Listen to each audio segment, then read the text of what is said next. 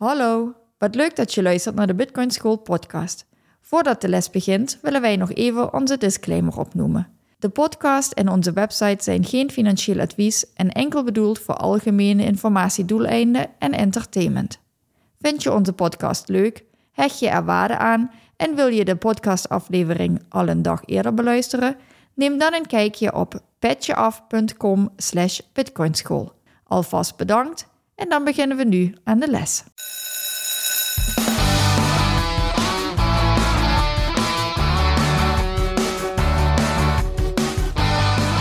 Welkom bij de Bitcoin School podcast. In deze podcast willen we jullie de wereld van Bitcoin dichterbij brengen. Dit doen we door Bitcoin op een eenvoudige manier vanuit de basis uit te leggen. Dit is een van de interviews die we voeren tijdens Bitcoin Amsterdam. Daar zijn we weer. We hebben nog meer interessante mensen gevonden. Hier komen constant mensen langs. We zijn de hele tijd in gesprek. En we hebben nog een nieuw iemand die we graag aan jullie willen voorstellen. Yes. Tom van Lamoen. Tom, jij bent ehm, voorzitter van eh, de Libertaire Partij. Tenminste, lijsttrekker van de Libertaire Partij. En jij bent hier op Bitcoin Amsterdam. En we hadden het net een voorgesprek heel eventjes. En eigenlijk was- wilde ik graag met jou de insteek doen eh, op als we in een Bitcoin standaard wereld terechtkomen. Hoe gaat onze wereld er dan uitzien? Je bent politicus, deels politicus, ehm, of fulltime, weet ik niet. Ben je, ben je ehm, Ja, ik ben, ik ben eh, politicus eh, lokaal in de gemeenteraad in Amersfoort. Ja. Maar dus nu dus ja, lijsttrekker van de Libertaire Partij voor de Tweede Kamerverkiezingen. ja, En ehm, ja, ik ben vooral ja, eigenlijk antipolitiek ook. Hè. Dat is wel een beetje het libertarisme natuurlijk. We zien eh, eigenlijk de wereld waar wij naartoe willen inderdaad is eigenlijk zonder enige invloed van de politiek. ja. Dus je bent een politicus die antipolitiek is. En dat Ja. is natuurlijk, je probeert een doel te bereiken. Ehm, eh, en daarvoor moet je het middel wat je daarvoor gebruikt, ja, dat heb je daarvoor nodig. Ja, zeker. Ja, we zien, we zien, het is meer ons doel om daar dan te gaan zitten en ons eh, zelf eh, overbodig te maken uiteindelijk. We willen het systeem met ons mee naar beneden nemen of iets dergelijks. Ja, maar ik vind het wel interessant. Want stel dat we nu doorgaan en we gaan een aantal jaar in de toekomst. En we, we komen in een wereld waarin bitcoin de standaard is. Dat misschien euro, ik weet niet of de euro dan nog bestaat of dat bestaansrecht heeft, geen idee. Maar stel dat bitcoin de standaard is. Hoe gaat de wereld dan voor ons veranderen ehm, in jouw ogen? ja, zeker. Nou, kijk, de, de manier hoe we daar komen kan nog op verschillende manieren gebeuren natuurlijk. Maar inderdaad, ja, hoe ik die wereld zie, is ehm, nou ja, dat het echt een libertarische wereld ook zal zijn. Want Wij gaan natuurlijk uit van, van de vrije marktprincipes. Dat eigenlijk, dat, ja, dat is ook wel een, een naar woord geworden. Hè? Mensen zeggen van ja, dan krijg je alleen maar monopoliebedrijven. Maar het is juist hoe wij het niet zien. Ja, Wij zien juist in een, vrije markt, compleet vrije markt, dan gaan alle interacties vrijwillig. Mensen, mensen doen alleen maar een transactie als ze er allebei beter van worden. Ja. Dat, dat is de basis van de vrije marktprincipe zoals wij het zien. En ik denk dat dat, dat met bitcoin juist de enige mogelijkheid zal zijn. Juist omdat ook bitcoin eigenlijk het, het hardste eigendom is, het hardste geld. Het moeilijkste af te nemen van mensen. Dus het kan bijna alleen maar vrijwillig gebeuren. En, en dus eigenlijk, als, je, als we in een Bitcoin standard komen, dan, dan is ook al onze eigen arbeid en alles wat wij toevoegen aan de wereld, dat kunnen wij opslaan in Bitcoin.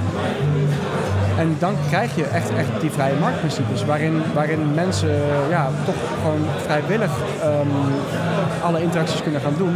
En daardoor pas een interactie zullen doen als ze er zelf beter van worden, in plaats van dat ze onderdrukt zullen worden. Dus op het moment dat jij toegevoegde waarde levert aan de maatschappij, dan profiteer je daar ook van. En dat is natuurlijk ook wel eigenlijk de manier hoe ik een, een goede wereld in elkaar zie.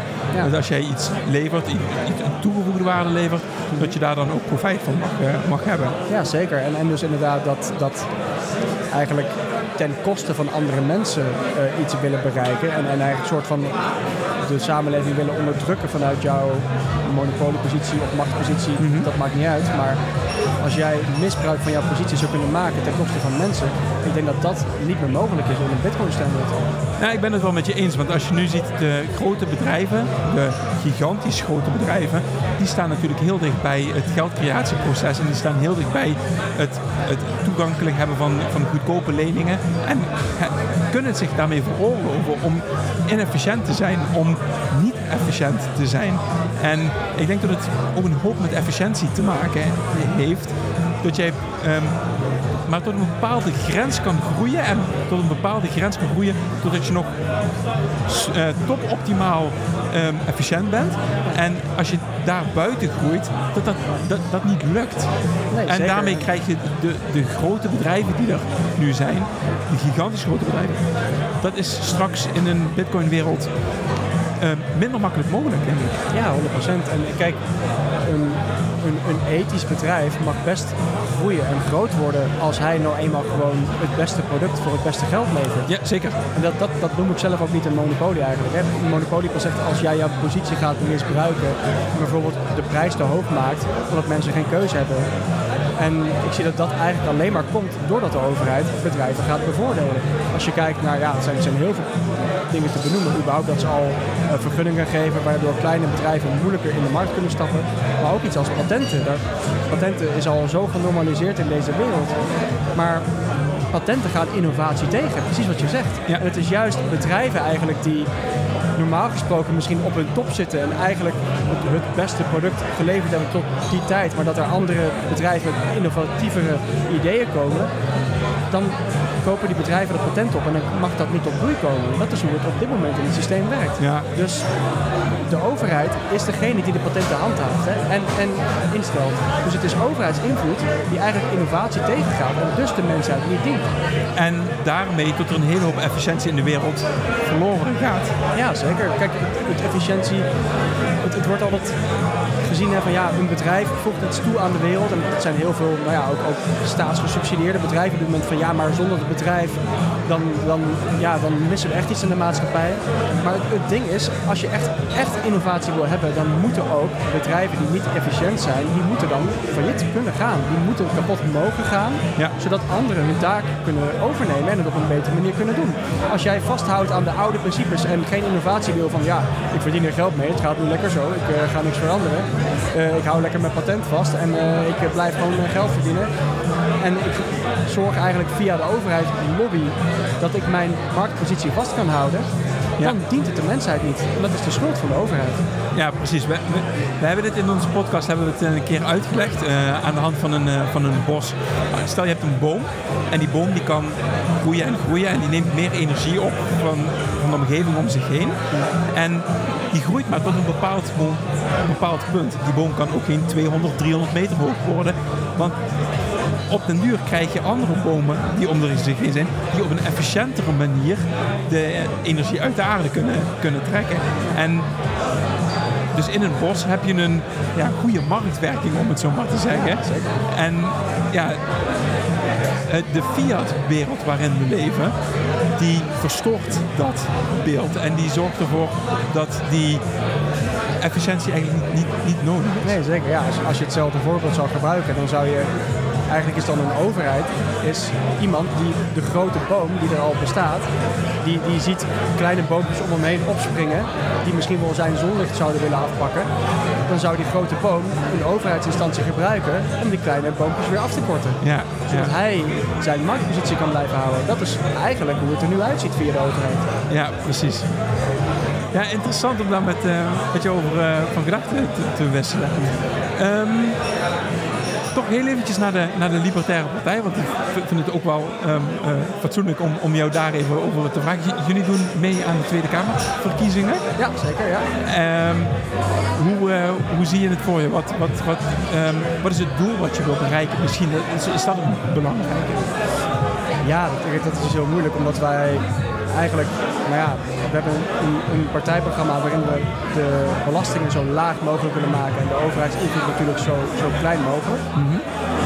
Ehm, maar ja, we hebben ook een soort van geen illusies dat we dat voor elkaar gaan krijgen. Natuurlijk met, met één of een paar zetels. Als we in de Tweede Kamer komen, dan nog heb je niet de invloed die nodig is om dat voor elkaar te krijgen. Dus wij, wij zien wel dat wij vooral ook educatie willen toepassen. Wij willen gewoon die ene zetel hebben in de Tweede Kamer om die spreektijd te krijgen, verplicht, waar iedereen naar moet luisteren. Je moet, je moet jouw awareness kunnen creëren. Ja, en dat kunnen wij echt gebruiken als educatie naar de mensheid toe. Om de publieke opinie achter ons te krijgen van mensen in te lichten hoe het huidige systeem werkt. Hoe het huidige bankensysteem zo onderdrukkend is. Wat, wat ja, de huidige partijen niet vertellen naar mijn idee. En uh, dat is echt naar mijn idee nodig om mensen te leren dat ze ook onafhankelijk kunnen zijn van die overheid. En is het financiële systeem, is dat dan uh, een van jullie speerpunten dan? Ja, zeker. Ik, ik zie, ik zie het, het, monetaire systeem is daarin de prioriteit. Ja. Want, want we hebben het inderdaad over vrije marktprincipes. Dat zien wij als de, beste oplosser van alle problemen is de vrije markt. Is de wisdom of the crowd van alle mensen samen uiteindelijk. En dat is het principe daarachter. En je ziet gewoon, je kan geen vrije markt hebben als de basis daarvan, het monetaire systeem, niet vrij is. Als dat gemanipuleerd wordt, dan, dan maken alle andere werpen die daar bovenop gebouwd zijn, maken eigenlijk niet meer uit. Dan heb je al geen vrije markt. Ja, ja, ja precies.